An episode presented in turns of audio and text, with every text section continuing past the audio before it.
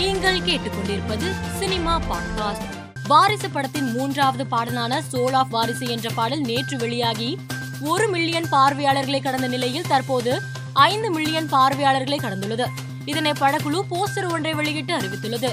இயக்குனர் பா. கின்ஸ்லின் இயக்கத்தில் ஐஸ்வர்யா ராஜேஷ் நடிப்பில் உருவாகியுள்ள டிரைவர் ஜமுனா படத்தின் ரிலீஸ் தேதியை படக்குழு அறிவித்துள்ளது. அதன்படி இப்படம் வருகிற டிசம்பர் முப்பதாம் தேதி வெளியாக உள்ளது அரிய வகை நோயால் பாதிக்கப்பட்டுள்ள சமந்தாவிற்கு உயர் சிகிச்சை தேவைப்படுவதாக மருத்துவர்கள் தெரிவித்ததன் பேரில் சமந்தா தென்கொரியா செல்ல திட்டமிட்டு இருப்பதாக தகவல் வெளியாகியுள்ளது. முழுமையாக குணமடையும் வரை நடிப்பிலிருந்து தற்காலிகமாக ஓய்வு எடுக்க நடிகை சமந்தா திட்டமிட்டுள்ளதாக கூறப்படுகிறது. அஜித் நடிப்பில் உருவாகியுள்ள துணிவு படத்தின் இரண்டு பாடல்கள் இதற்கு முன்பு வெளியான நிலையில் அப்படத்தின் இசையமைப்பாளர் ஜிப்ரான் கேங்ஸ்டா என்று தனது சமூக வலைதளத்தில் பதிவிட்டுள்ளார்.